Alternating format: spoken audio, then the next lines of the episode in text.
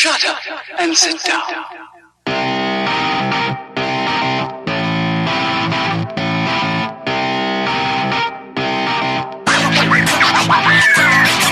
Welcome to another episode of the Super Movie Studies Podcast, a community of superhero movie fans, teachers, and students, people looking to discover more about superheroes and the world because both are awesome. I'm your comic book culture host, Michael Maurer, joined by the movie maestro, James Skylar Hutzma. the scientific scholar, Grant Austin. and our deliberate doctor. How about delightful? Ah, thank you, delightful. Amy Matson Lauders. I like delightful. That's good. I like how the medical student had to come up with the right word Oh, shush. between two media people. Shush, shush, shush, shush. I'm in technologies. I'm a, I'm a techie. Take it away, blue text. Sorry. Uh, SMSP is your premier movie discussion podcast. Every week we continue our journey exploring our favorite subject, superhero movies. Every fan sees the movies differently, so we gather some amateur experts to discuss certain aspects of the film. Whether it's money, comic books, music, or science, or wham! SMSP talks about it all in this week's episode. X gon' give it to you. Wait for you to get it on your own. X gon' deliver to you. Go get some. You gotta do a superhero landing. Wait for it. Woo! Superhero landing. Yeah, that's really hard on your knees. Totally impractical. They all do it. You're a lovely lady, but I'm saving myself for Francis. That's why I brought him. I'd prefer not to hit a woman, so please play.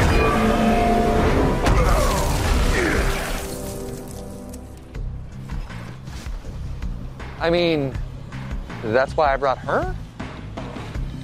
Oh no, finish your tweet. It's not that's fine. Just give us a second. There you go. Hashtag it. Go get her, Tiger.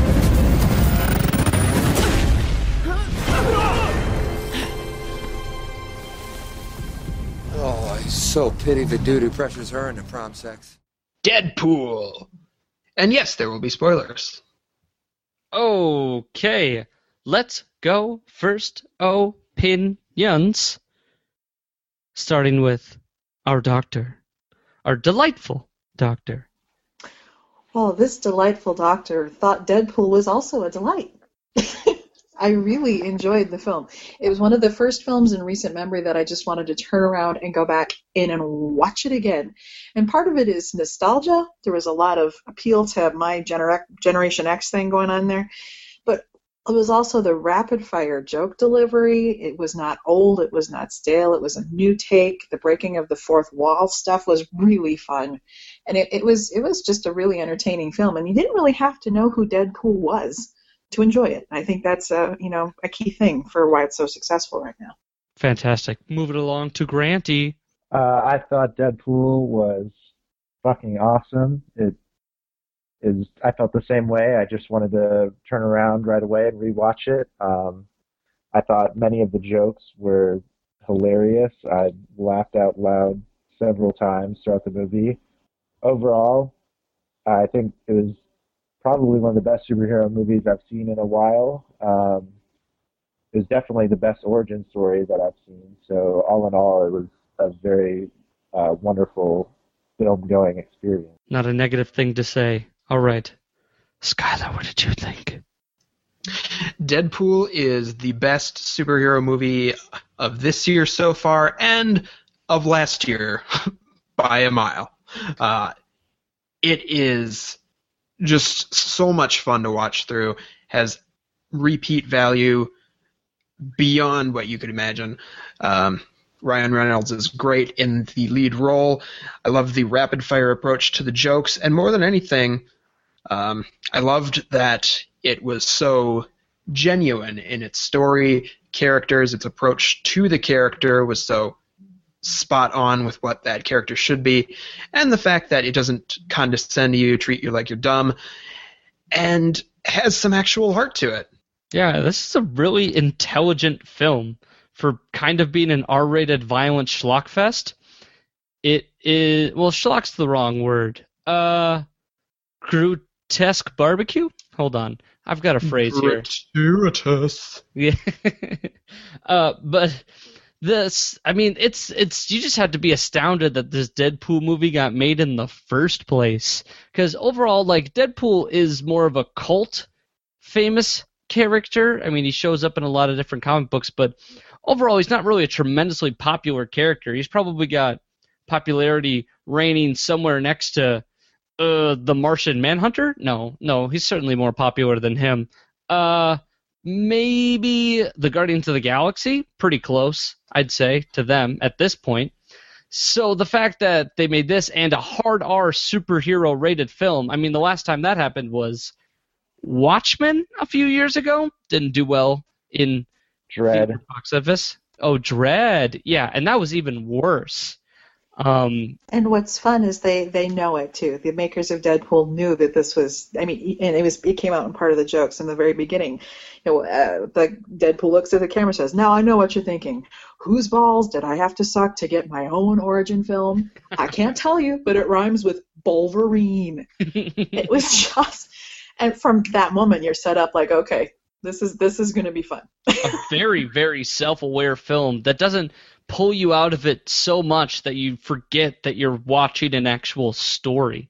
And honestly, like this is some profound writing. The fact that they were able to balance the ability to interact with the audience and the ability to tell the tale of Deadpool the way they wanted to tell it.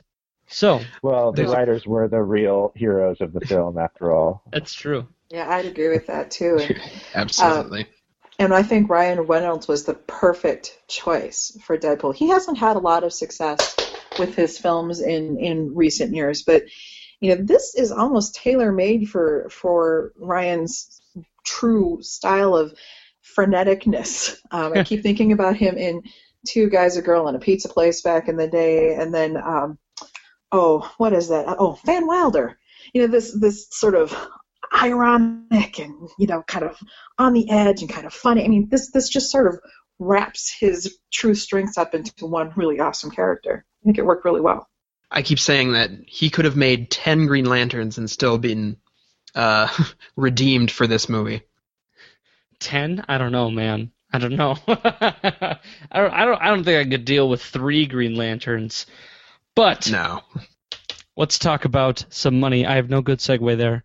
Anyway, well, I'm going to contradict you on Deadpool's popularity and then lead into money with it because um, when I was working at the bookstore, um, we could not keep Deadpool comics on the shelf. They would arrive one day, within hours of them going out, we would be sold out.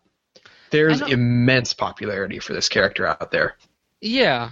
Uh, the well, what I mean, popularity is I guess the wrong word. He's very popular in the comic book reading world, but like not popular outside of it is what I, it's really hard to describe. He's very well known among all comic book readers, but if you're not a comic book reader, you probably haven't heard of Deadpool and like don't understand what he's about. But if you do, you certainly do, and he's one of your favorites because he's so fresh. The other demographic that's probably familiar with Deadpool is the Marvel Superhero Squad viewers who Oh, are like geez. five and six who should not be going to this movie. No, no, no. Uh, but maybe they did because under a production budget of 58 million, it grossed what? 312.9 million dollars. As of this recording, it's still making money. Um, it's projected to en- end up anywhere between 335 million upwards of maybe even 350 by the time it leaves theaters. Oh god, and in its foreign grosses, it's got 362.1 for a grand total of 675 million. I really, really want to say about something about American culture corrupting the rest of the world through this film, but I I can't because it was just too entertaining. You know, let's here's some here's some relativity for you, okay? Um, we're talking about R-rated films. First of all, number one highest rated R-rated, um, uh, top grossing R-rated superhero film by a mile. All right. Uh, but if we're going in like top three highest grossing domestic R-rated films of all time, it is currently third. third of all time behind American Sniper at 350 million, which it's possible it might overtake. Uh, I don't know if it's going to get to Passion of the Christ though at 370. Wow. Still, for a movie that was made for $58 million, that is crazy nutso. You know what else is crazy nutso? All of the records it's breaking.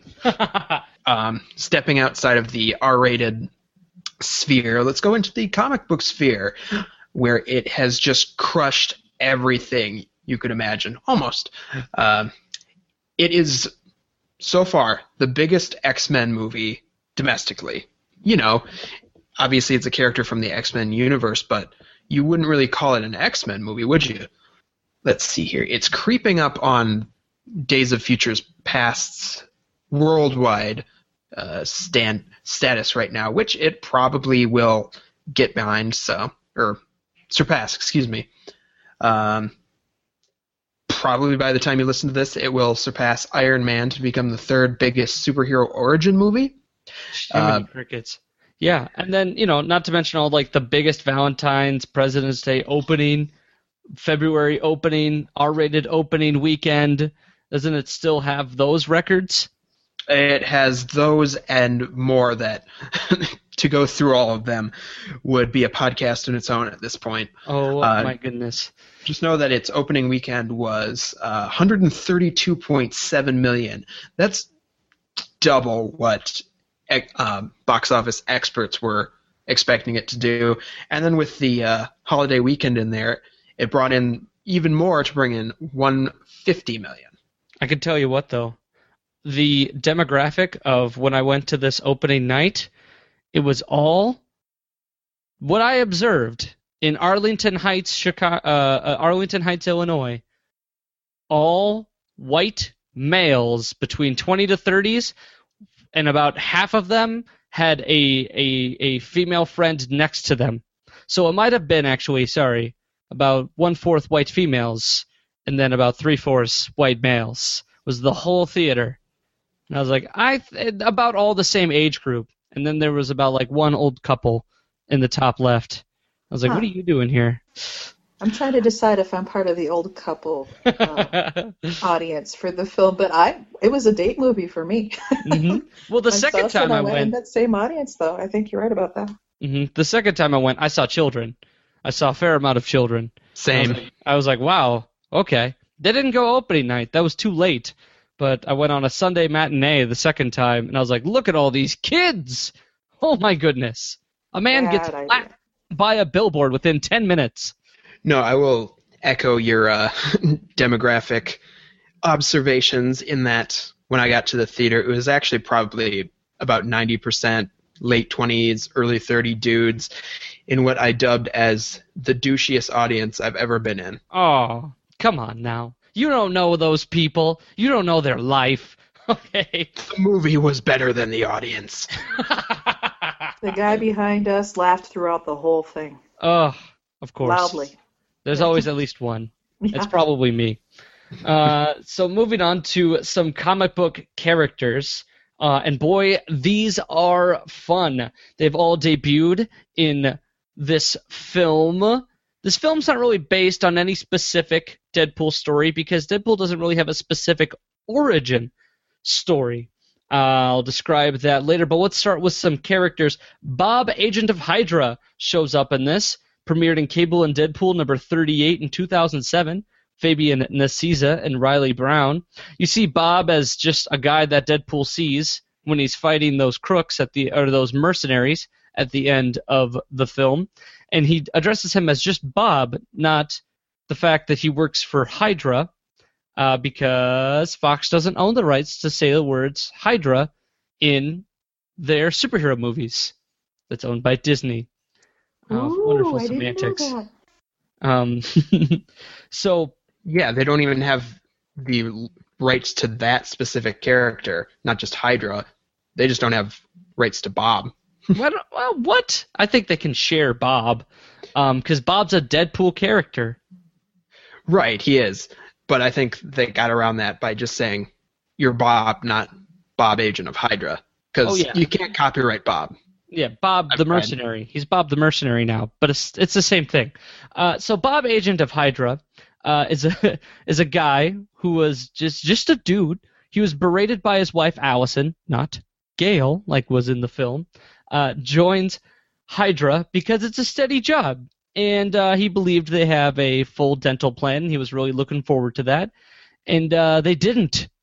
Turns out AIM had a full dental plan, which was which was a shame. Having several run-ins with Deadpool, he developed a dedicated friend friendship with him.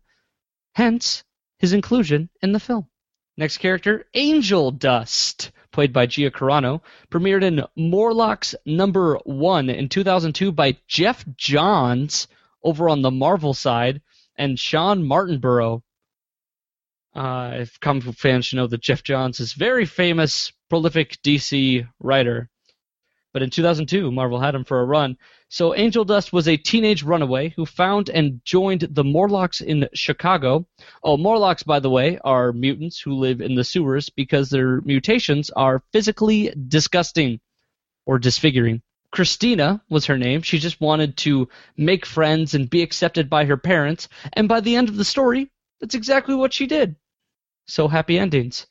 Her power specifically was increasing her adrenaline for super strength, but at the same time it malforms her face, gives her black streak across her eyes and such. Okay. I usually do a little pause in case there's a small interjection, but if not, gonna move on. Next character. Oh, you didn't want to say my fun facts? That's fine. I was giving you a chance to, is what I was doing. Oh, well, I put it in your section. So, hmm Well, I figured if you Morlock- wrote it, you might want to say it. Okay, I'll say it. uh, Morlo- Morlocks are based off the antagonistic beings from The Time Machine by H.G. Wells. And so, like, I don't know, my bookworm side just kind of thought that was interesting. That's also That's a trivia question in X Men Legends, the video game of what are the Morlocks based on. My I uh, didn't know that.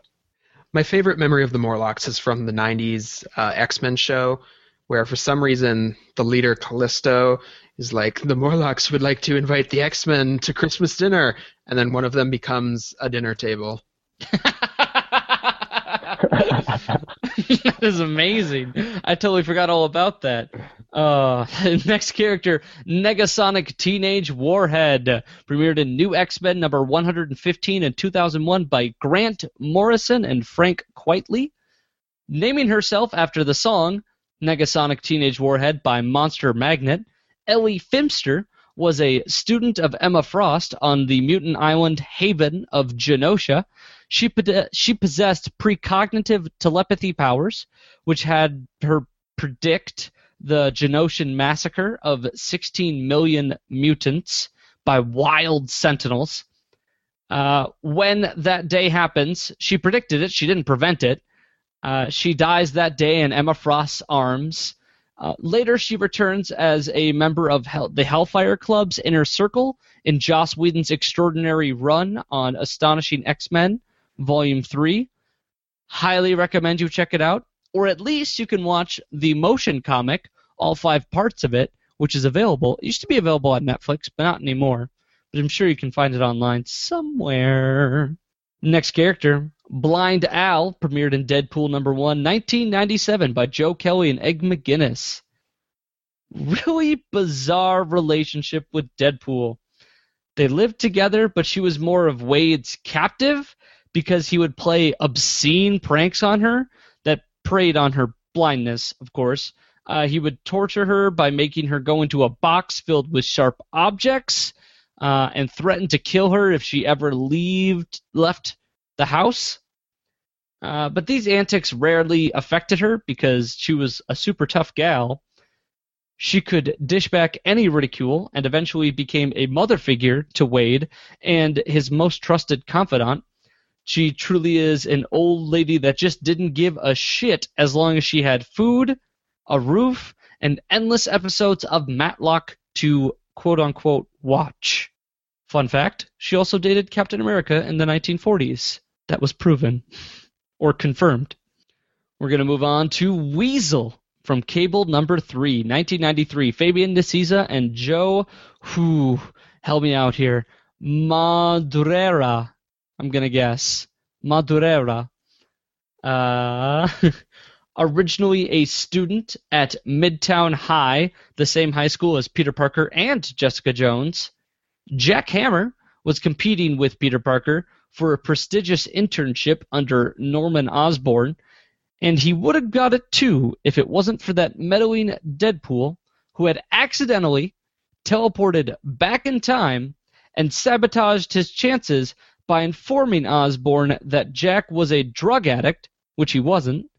Hence, Hammer turned his talents to crime, becoming an information broker and weapons supplier for mercenaries under the alias Weasel. Him and Deadpool have had an on again, off again relationship because Deadpool frequently needs Weasel's help on jobs, but manipulates him every time and betrays him if it seems convenient. And Weasel is considered Deadpool's best friend. Quick question: Yes. Is is Jack Hammer any relationship to Justin Hammer? Nope. I don't think so. Just Um, curious. Feels like a fan fiction coming on. uh, but mostly you can attribute all Deadpool's relationships to him being an asshole and people liking it. So next up we have Vanessa Carlyle, aka Copycat. Uh, her first appearance as Copycat was in X Force number 19 in 1993. Fabian Nicieza and Rob Liefeld started out her career as impersonating Domino on the X Force team until Deadpool outed her, because he's an asshole, as is his dickish way. She eventually became attracted to Deadpool, the same place every uh, the same way everybody else does, until he ditches her to pursue his feelings toward Siren, Banshee's daughter. Copycat is a blue-skinned mutant and dangerously precise metamorph shapeshifter. She can mimic anyone's looks as well as their powers. She is currently running a chimichanga stand. I get it. Her name's Copycat, and she's a complete copycat of Mystique. Uh, well, she's actually much more powerful uh, than Mystique. But yeah, I guess pretty close. Um, they did a lot of sort of character revamps in the '90s. They tried to copy a lot of characters that were popular in the '70s and '80s by making them more muscly in the '90s and new. All right, moving on to Damn the Rod Liefeld drawings. Rob. Hey man, if you were affiliated with Rob Liefeld, Jim Lee, or oh my gosh, I can never remember the character of Spawn, or I mean the creator of Spawn, Todd McFarlane. Todd McFarlane. Those three guys were king. Artists were king of the 90s. And if you were affiliated with any of those three, you were making bank. Everything they touched was gold. It was amazing. And then the bubble burst. So, and then we look back at it and go, really? We liked that? We liked that a lot? Huh. 90s This were a gross. weird time. Don't believe me? Look at the fashion of the 90s and just go, a lot of people like to wear acid jeans? Huh. Okay. I was expecting some commentary from Amy. Uh, Uh, I just had a flashback to the couple of pairs of acid jeans I actually owned. see what I mean? Because you know that's like '90s were my my 20s, guys. That that was that was yeah that was Nirvana and grunge and yeah we were weird. Super muscly superheroes. It's a sort of a strange undercurrent of we want to be rebellious, but we just can't because we're too materialistic because the 80s raised us. Ha! That's, that was that was kind of kind of it. Yeah, that, that's all I have to say. All right, so the next character is Francis Freeman, Ajax. In Deadpool 14 at 1998, Joe Kelly and Walter McDaniel, is where he made his appearance. Francis was a bodyguard slash mercenary for a hospice facility known as the Workshop that attended to Weapon X washouts. Remember, Weapon X was a secret American government co-op or covert operation to create a super soldier and it ended up being Wolverine. So the people were experimental fodder for a mad scientist named Dr. Killebrew. One of those prisoners was Wade Wilson. He had washed out of Weapon X. Francis actually triggered Wade's healing ability that was latent by ripping out his heart, and then Wade actually grew a new one. Uh, the stress and strain of this being the first thing that triggers his healing factor uh, caused him to lose his sanity and start his career as Deadpool, hunting down Francis and eventually snapping his neck. Ajax, by the way, has the same powers that he had in the movie, so way to go. Whereas Negasonic Teenage Warhead had completely different powers, but her powers actually made sense with her name in the film because she did explosive things, whereas in comic books, she just saw the future. All right, so the final character is Deadpool from New Mutants number 98 in 1991. Fabian Nicieza and Rob Liefeld. By the way, Rob Liefeld did have a cameo in this film when Wade Wilson enters mm, St. Margaret's and he's like, Booth or Buck. He says Bu- Buck, and then he says Liefeld, and he just they just walk right over it. That is literally Rob Liefeld in that scene. They pass right over him. They don't center on his face because Rob is notorious for hating to be seen in public. Like he, there are very few public pictures of him because he doesn't like his picture getting taken. So the fact that he showed up in this movie is astounding. I caught the name. I didn't realize it was actually him. Yeah, they just zoom right over him, but that was him. Uh, Deadpool, his origin story is a convoluted mess that has been rewritten many a times. Some stories, uh, like one I mentioned earlier about the heart being ripped out. Another one where Wade Wilson isn't even his real name and that he stole it from his nemesis named T Ray. Another more accepted is that he is a Canadian and he signed up for the Weapon X program after getting kicked out of the U.S. Armed Forces. Uh, and they experimented on him until he got his healing factor triggered and beat his brain cancer that he had, which is similar to what we see in the film. Originally, DP is just a wisecracking, cold-blooded killer meant to be a Spider-Man slash Deathstroke counterpart to Cable's Wolverine archetype, because Liefeld wanted to make a Spider-Man Wolverine duo but couldn't use those characters. Uh, but when Joe Kelly took over the series, he used Wade's insanity to make him self-aware of his existence as a comic book, which is where the character really started to take off and mold into his own nobody seemed to notice that he was doing this because everybody believed that the comic book the comic book was going to get canceled any minute. So he just kept writing anything he wanted. uh, Deadpool's rise to fame has sort of been slow and strenuous. I, I, I have no idea what continued to push the character forward, but as soon as like new readers hear about him, he becomes a fan favorite for his unorthodox style and witty tropes uh, like you said, he just sells right off the shelves. Um, oh wow, I didn't. That's a nice rhyme. Because uh, of his just post postmodern style. And I just want to add here, as an expert in pop culture and fan fiction, that that carries over into the fan fiction community. There's, there's. I just looked because I happen to be on my phone while I'm talking. There are more than 1,200 stories featuring Deadpool as of right now on Archive of Our Own. Um, and what's fun about some of those, because yes, I did OD on Deadpool fan fiction after I watched the movie. um, I, what's what's fun about a lot of those stories is the authors are having the best time breaking the fourth wall. You know, and he's in Deadpool's the only character in these stories that knows that it's a story. And he'll occasionally just pop up with, well, because the author really likes to see me naked in this one, or whatever. uh, it's they're just hilarious and really honestly, as a writing exercise, I could see that being just incredibly difficult to do. I have no plans to write any Deadpool fan fiction myself because I just don't feel like feel like doing that. But but you'll read it for days. You betcha, because you know I do. That's that's what I do. Um, so as a as a it, it's it's just really fun to see a self-aware character, especially in a as you say the post postmodern world, where any universe is potentially a real, you know, is potentially the real universe. You know, in a in a post Matrix world, are we really here? I mean, it just plays with that sort of concept of maybe Deadpool's real, but he's the only one self-aware.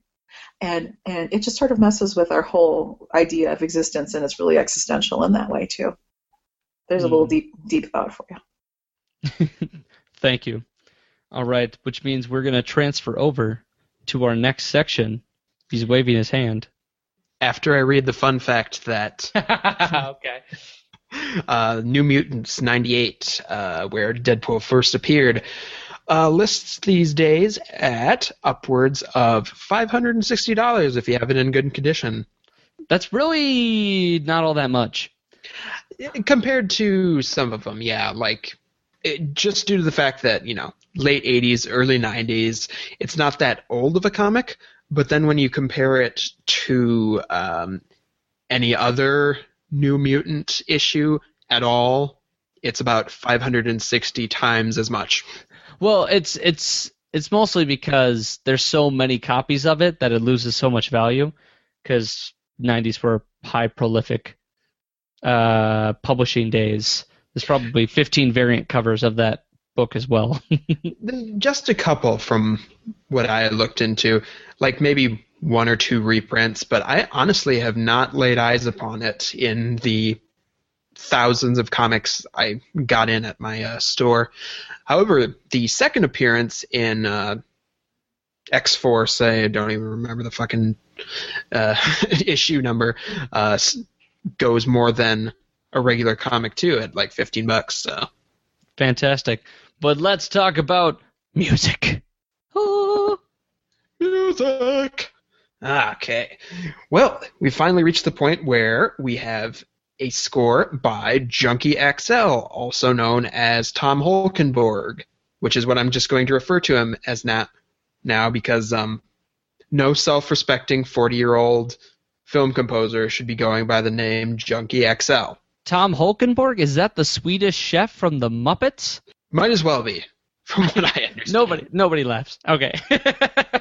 It's okay. I'll laugh at my own jokes. Well, we all have our microphones muted, so how are you supposed to know if we laugh or not? I mean, you can unmute your microphone to laugh. Uh, it adds a wonderful aesthetic. I could That's over. just so much, so much effort. Uh, I much do it effort all. you know what? Screw you guys. I'm gonna just the podcast's over. Bye. You did your best. It's okay. Maximum effort. Let's. Uh, that happens to be the uh, first uh, track on the queue for tonight's episode. Queued up.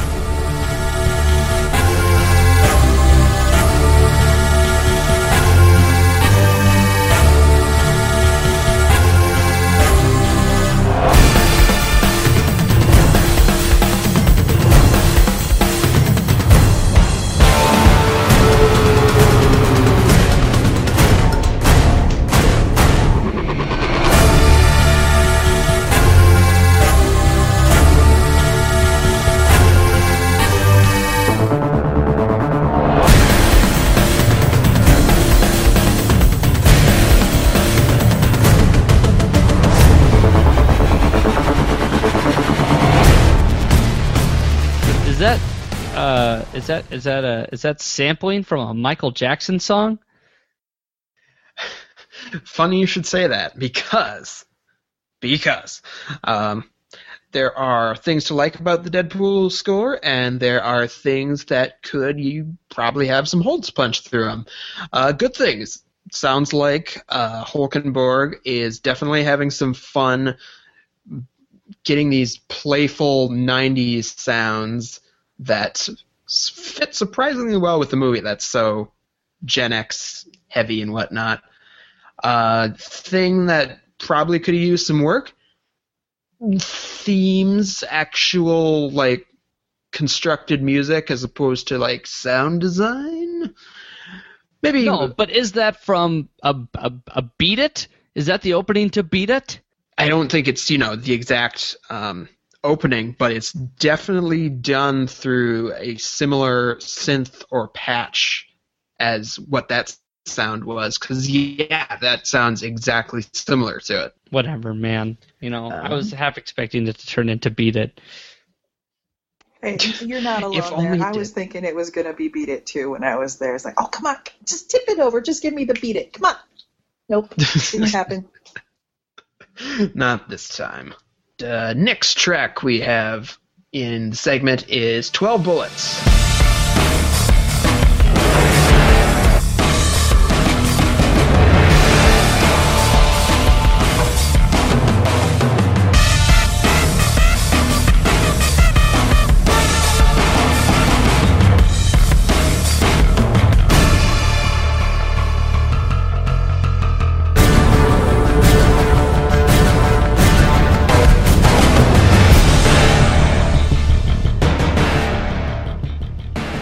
Cannot place that song anywhere.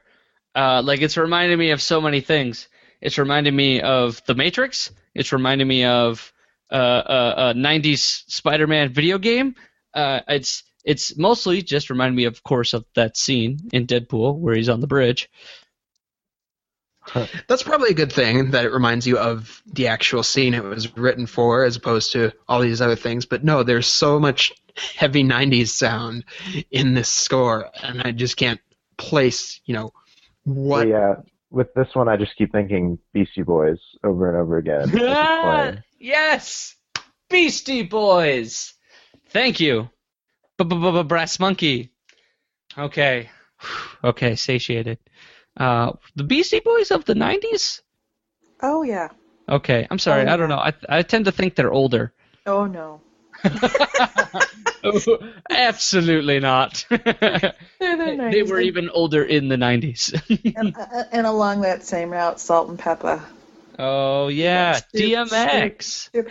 And you know, here's the fun thing about that. I could tell watching the audience when that music came on what age was sitting where because shoot, shoop uh, doop, and like half of us, our our shoulders were moving. You know, they're rolling up, they're rolling down, and it's it's it's it's it's that whole '90s club scene. That's that's what it was. It's totally right there. Was was Angel by Juice Newton also came out in the '90s? No. That, Okay. No, Much that sounds much totally older. 70s. Oh That well, much- yeah, yeah, yeah. But I mean, like, I thought for a second maybe all of the soundtracks uh, uh, pulled were '90s hits. And I was like, that would have been tremendously clever. No, but you know, Juice Newton and uh, there was another one in there too that was that was sort of 70s. That would have been like childhood favorite for a 90s club scener. Ha! Sure. They had um, God, "You're the Inspiration," which is pretty. huh, I want to say that's 80s, and then Yeah. Wham is uh, 80s as well. I think. Oh yeah, I had a George Michael um, cassette tape that I, I just I wore out. Very nice. On a on a similar note, what other movie are you going to go to and hear these great 90s, 80s, and 70s for one of them tracks in them? Seriously. Guardians of the Galaxy 2. yeah, No, that's that's he's so on stuff. point. He's so on point. He he really is. I think he's onto something there. But uh, what? No, the real question is, what movie are you going to where there's going to be a tire rap dedicated to the main character? Nothing except Deadpool, which brings us to the Deadpool rap, not written by Junkie XL Tom Holkenborg, but instead written by a group called Team Headkick. Let's take a listen. They call me Deadpool, I'm hella fast. Came to murk the bad guys and get some ass. Got blades for days, got guns and more. With bear traps and hand grenades, pull the pistol like a maniac right in your face. Popping off caps, leave a trail of guts. Sitting on my chair, scratching my nuts. Don't stop when I shoot full auto was on. Your ass is grass and I'm on the lawn. Hot lead to the head and I won't stop. What your crew gonna do when I hack and chop? All these bitches are prima donnas. I stuff my face with chimichangas. Tacos and beers, always keeping it loose. Hang on for a minute while I'm dropping a deuce. Captain Deadpool. Yeah. Deadpool. Nah, he's just Deadpool. Uh, man, what was I would really want to know the backstory behind how this song got made. Uh, that's that's going to be my next goal in life is to discover. So Team Headkick was like, we love Deadpool, so we're gonna make a song about him. That's good. That's fine. I've seen that before. Um, you, you like something, you make a song about it. But but but how did this specific rap end up in the film? Huh. Very Seriously. interesting. It's like, oh, hey, we've got Team Headkick in the studio for the day. Let's just have him ad lib. I Oh, really think it's good for you to have goals at this stage of your life, there, Michael. I, I really do. messing with you. All right. Any more music from you, Skylar? No, I don't have any more tracks for tonight. Uh, if you like what you hear from Junkie XL Tom Holkenborg, um, you can also check out the music he has done for Mad Max Fury Road. Uh, he's credited as doing some additional music for Man of Steel. And on that note, we will hear what he has to uh, contribute in the near future when he is one of two composers on Batman vs. Superman. Wow, this dude's all over the place. Sounds like he has a thing for superheroes. He really does. all right, so let's move right on to the science section. Grant. Okay, well, just going off the three suggestions that you had to talk about for science, uh, the first one, uh, Colossus and his metal exoskeleton that he's got going on for himself. Uh, this was really the only one that you put on here that I thought was fairly impossible. Just from a biological standpoint, there really isn't anything that uses metal as a shield. Um, obviously, plants have cell walls and bacteria have cell walls, but if they're not made of metal. Yeah, I mean, there's a reason metal and organics are separate, and Colossus's skin is described in comic books as being organic metal. Well, you can't live without metal. You have metal in your blood right now just with iron, and that's just one of many metal ions that you have to have to be alive. So it's not that we survive without metal, but um, so what I was thinking, just from a standpoint of plausibility, uh, going, you could make an organometallic polymer, which are things that are used all the time. Uh, they're mostly used in uh, conducting and making computer chips, as well as some magnetic stuff. Uh, but the big issue here is flexibility, among other things. So if you break the polymer by moving, now you have to worry about reforming the polymer after you move and then having to do that over and over again. And I know we talked on um, Justice League Gods and Monsters about self healing polymers for the metal men, and those are things, but just the constant movement and self healing and breaking and self healing all the time would just be impossible um, as of current research in organometallic polymers. Not Plus, to mention, really the issue- uncomfortable. Well, yeah, and then just on top of that, you run into the issue of, you know, if all your cells are coated with this organometallic polymer, how do things get into your cells? I mean, your cells have to get nutrients and basically eat, and they have to excrete waste, and um, your neurons are constantly exchanging things across their membrane to fire action potentials. So it just becomes a huge mess of issues. Plus, with all of the other things that happen with organometallic polymers, like the ferromagnetic stuff that goes on, you know, you wouldn't want Colossus to be uh, incapacitated anybody anytime somebody comes around with a magnet. So, um, Hence Magneto. Uh, well, yeah, but I'm thinking more of you know you're fighting in a junkyard and somebody has a magnetic crane that they used to pick up cars. Well, now Colossus is fucked. So. Well, he can turn it off. Uh, apparently, he can't in the movie because he was just eating cereal in metal form, which I thought was really well, weird. Yeah, because you know you see him in X3 and he's uh, human half the time and metal half the time. So Oh. Col- Colossus would know. look crazy if he wasn't in his metal form because he's enormous and CGI. No human looks like that. It's true. He does gain height when he goes metal, though. Uh, that is a stat. His hair also becomes coated in metal. And, Oh. Deadpool did explain they've only got Colossus and this teenage Negasonic Warhead, whatever, because that's what they had the budget for. So It's true. They couldn't. They couldn't get a human Colossus at all, though. Danny Cudmore has been cut from the script. It is now two separate people: a CGI motion capture, very tall man, who I believe is French, maybe Russian, and a voice actor. Guess what? The CGI version's better than the human guy because A little he's bit. actually a character. They give him lines, yeah. Daniel Cudmore maybe said 15 things throughout the whole series, and he was on the cover of X3 and X Men Days of Future Past. Oh. Hey, he was pretty important. He had to throw Wolverine twice. so so true. All right, let's move on to the next topic then. Not being able okay, to feel pain, as is Francis's mutant ability. so this is a real thing. Uh, there are diseases called HSANs, H-S-A-N.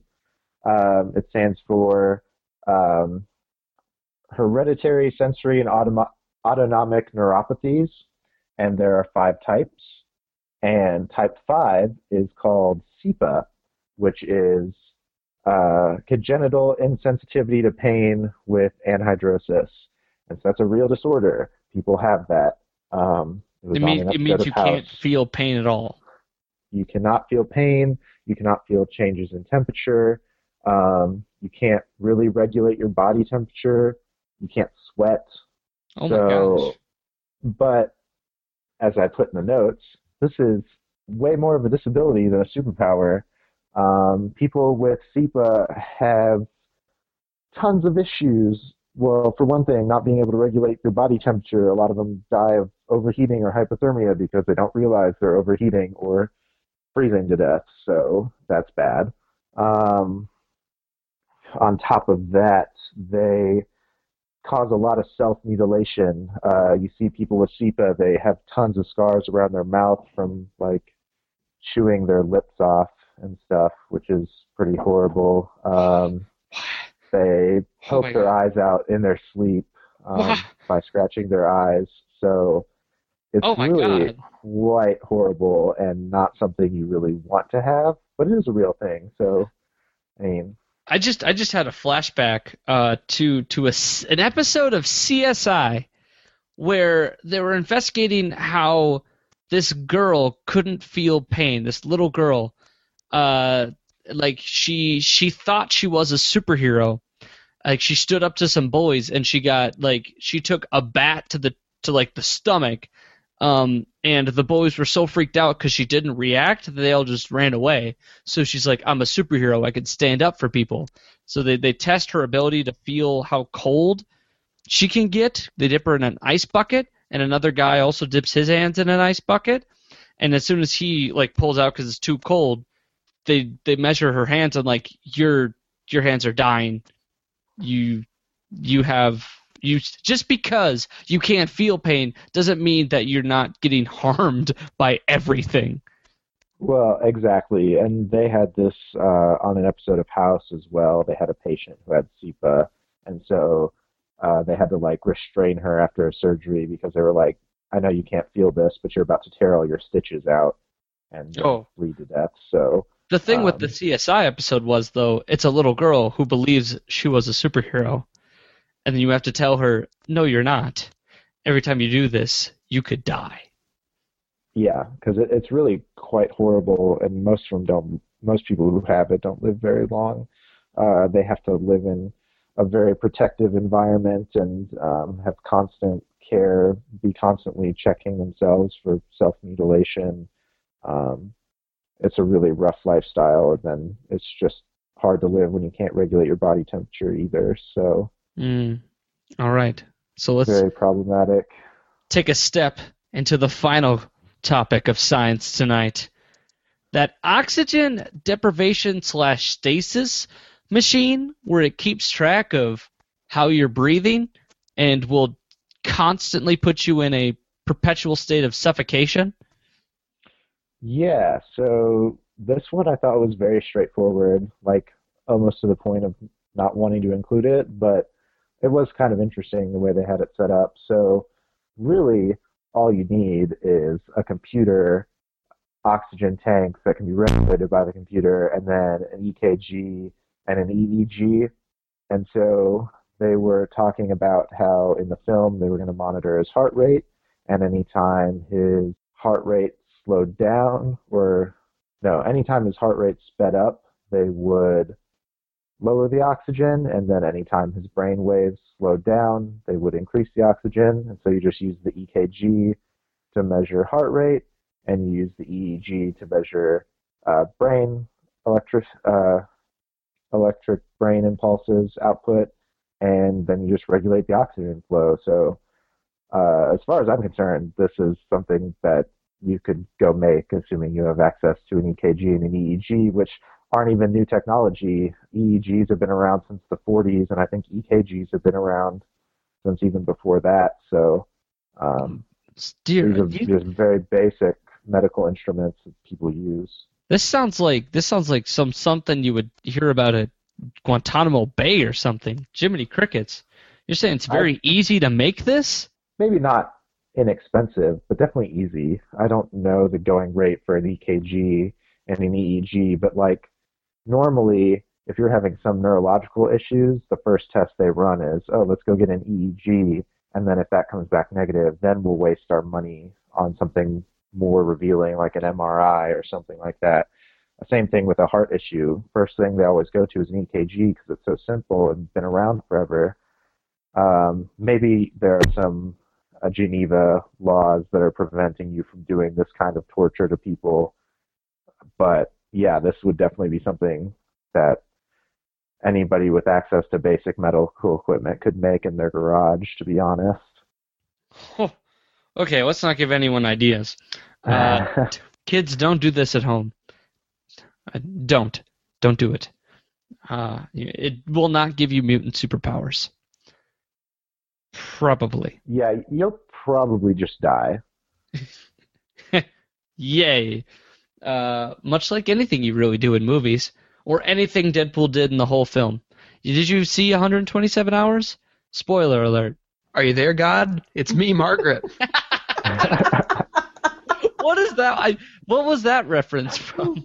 Okay, so I had to look this one up because I was not familiar. Um, apparently, that is a book by Judy Blume Yes.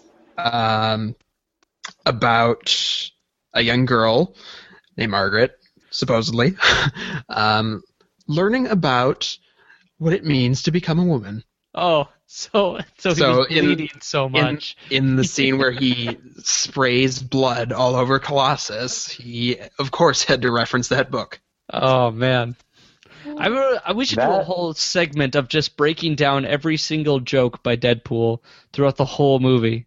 That would be so Well- entertaining. I, I, I would so enjoy that. that whole Skylar having to look up that referencing brings me to my drinking game rule of if you're the only one in the room who gets the joke reference, you have to finish the bottle. that could happen so many times in a night. Well, I better okay. not Did, be present. I really better not Do- be present for that. do any of you know who Basil Fawlty is? From Did any of you get Tower. that joke? Yes, you know Fawlty Towers. Thank you. Nobody I know knows Fawlty Towers. Yeah. So Um, well, it was amazing the lack of laughs at when he went my most prized possession, and he pulled out or it, it did a cut shot to that little Deadpool doll. figurine of Deadpool from Wolverine. I Yeah, laughed at X-Men that. I thought that was hilarious.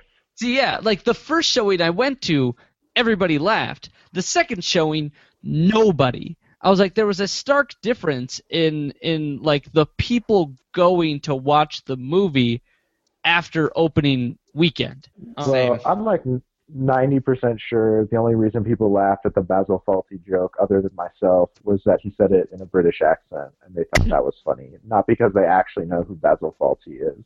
Well, that and he was wearing a a a a, a B a Bea Arthur T-shirt when he was ski balling with Vanessa Carlyle, and if you know from comic books, he has a infatuation with the Golden Girl, Bea Arthur.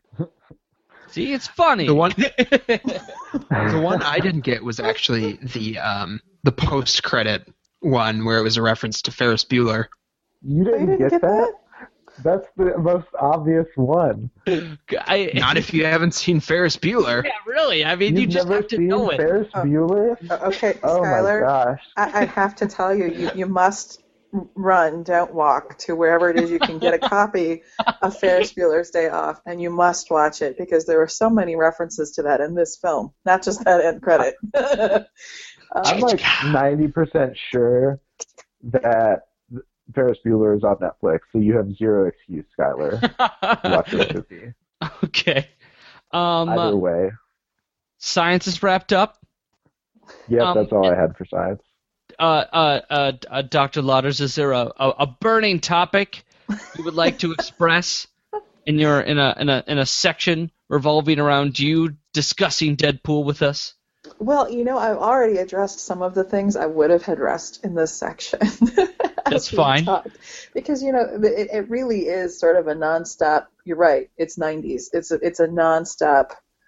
This is my generation. This is you know all the jokes we got them, every single one. All of the music, we get it. Uh, but I think that you know, this this self-aware character thing that that um, is probably the most intriguing part of the character of Deadpool. Uh, really speaks to sort of this self-awareness. You know, a lot of a lot of Gen Xers, you know, were kind of in on the joke in terms of what our lives have become and what our lives were like and what they were going to be. And yet, um, you know, we can't we can't take ourselves too seriously. We we just can't do it. Um, and I think that that uh, that that Deadpool really reflects some of that. So when when you come back to the basic question of you know why does something become popular? I mean, clearly this is popular, and you, you can see the money, and you know that it's popular. What what is it touching on? Why does it you know why is it successful now? I think we've hit a lot of the main points. You know, first of all, we've got Ryan Reynolds, who um, I think his niche really is in in the, the the crazy, you know, just kind of out of the box character. He's tried to do some other things. It hasn't been really successful for him. This is him. This is his character. I think this is going to be his signature, frankly. Um, then we have, you know, the, as you say, the nonstop in jokes. You know, there's so many jokes in this film. You can't you can't keep up.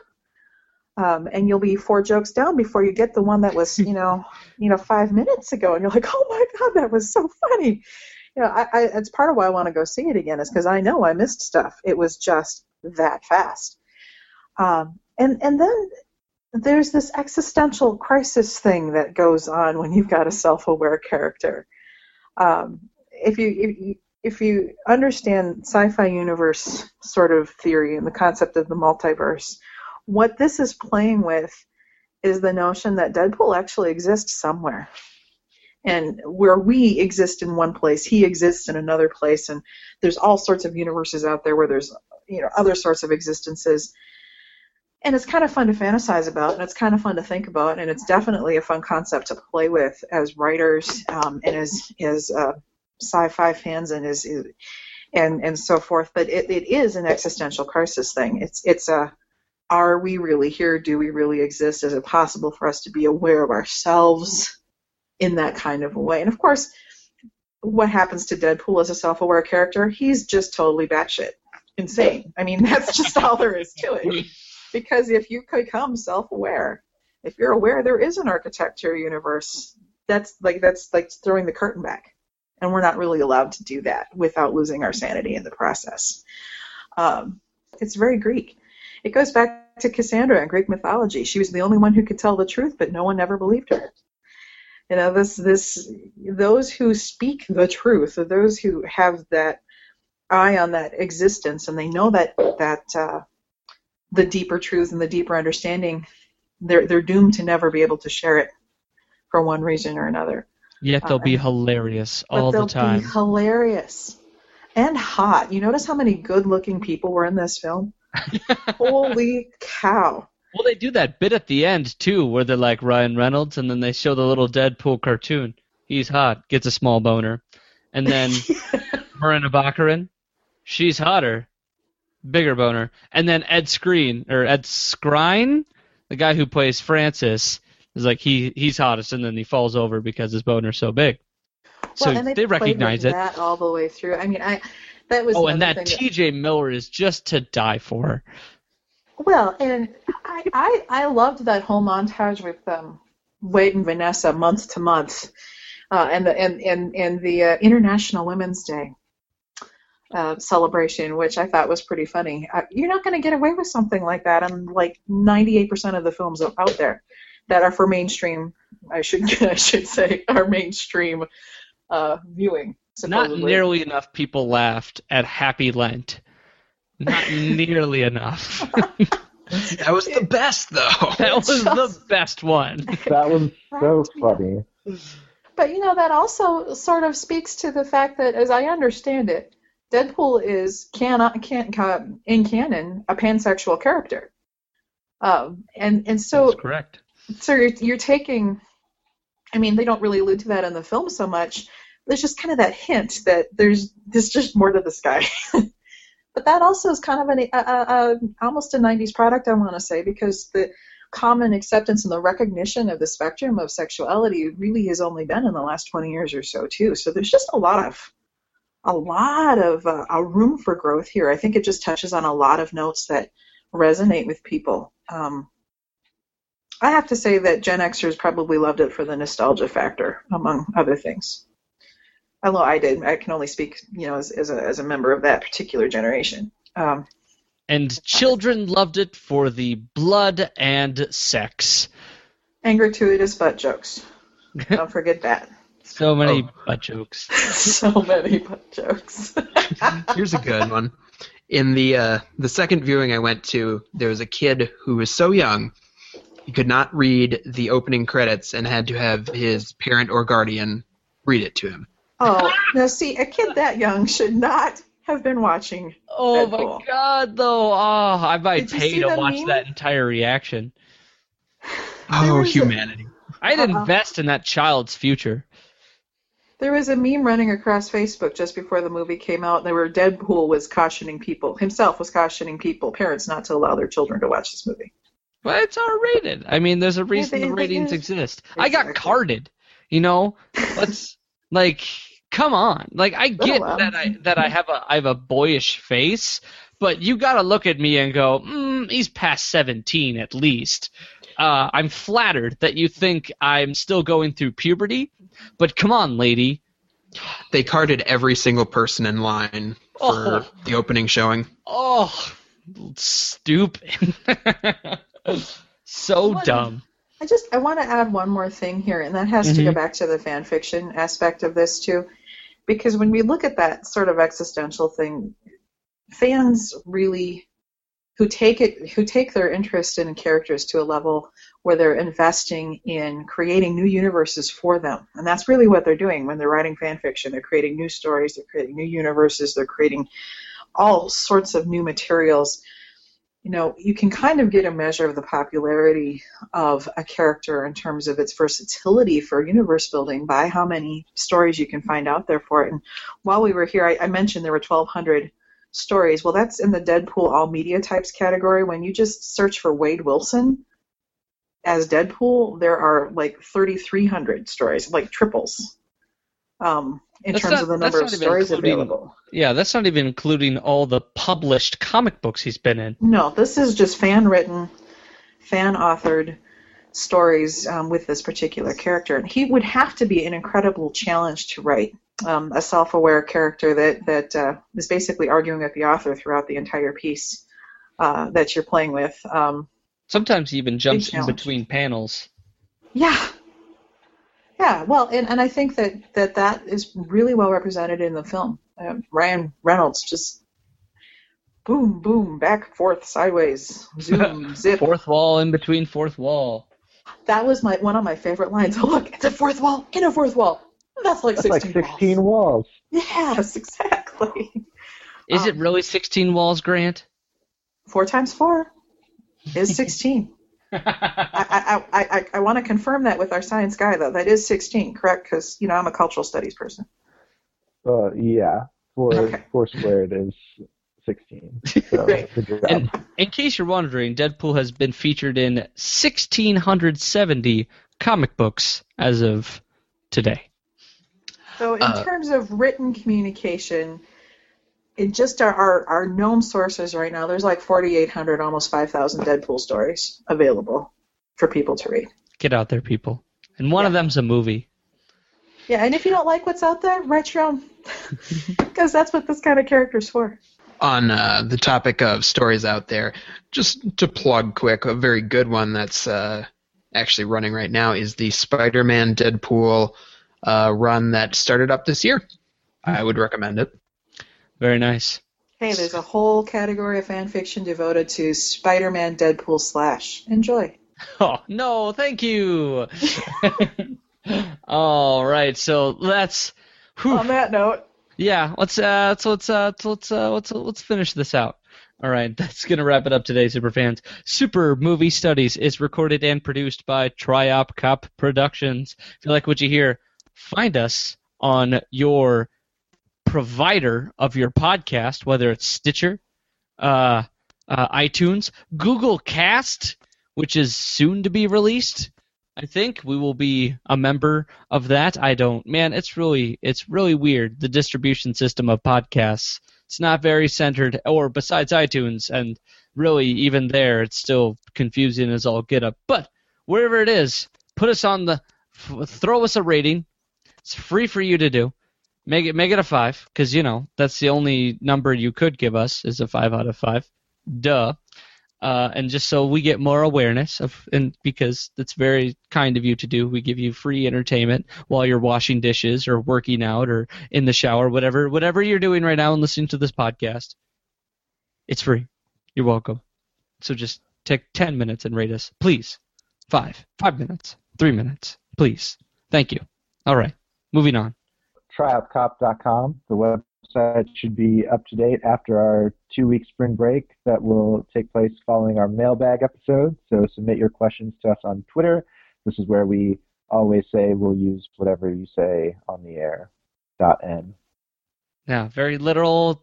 I don't know what Uh, that was. Why does I was say I got I was writing what you were gonna say, right? And then I got interrupted, and so I didn't finish it, and that's you just decided to just Ron Burgundy the shit out of that. Um, thank you. Yep. Yeah, as he said, uh, we still have our active Twitter feed at Super M Studies. Follow us there. Uh, send us your questions. Let us know what your favorite joke in Deadpool was, or if you had a particular one that you had to put some uh, research into after the fact. Make that a competition. The deepest Deadpool joke. Seriously, tell us the one that had the most layers. I still really love the rhymes with Wolverine thing. That, that Not a cracked me whole lot of with the accompanying picture of Hugh Jackman's sexiest man alive cover. That just, I think that set the whole tone, as far as I'm Mhm. concerned. All right, so that'll do today. I'm your host, Michael Maurer. Jim Scalar Houtzma. And Grant Austin. With Amy Matson Lauders. and I hope you all have a super week. Hey, yeah, I wanna shoot, baby. Shoot. Ooh. How you doing, baby? No, not you. You, the bow-legged one. yeah. What's your name? Damn, baby. That sounds sexy. Uh, here I go, here I go, here I go again, girls. What's my weakness? Hey. Okay, then chillin', chillin', Mindin' my business. Yo Salt, I looked around and I couldn't believe this. I swear, I stand, my niece, my witness. The brother had it going on with something kinda.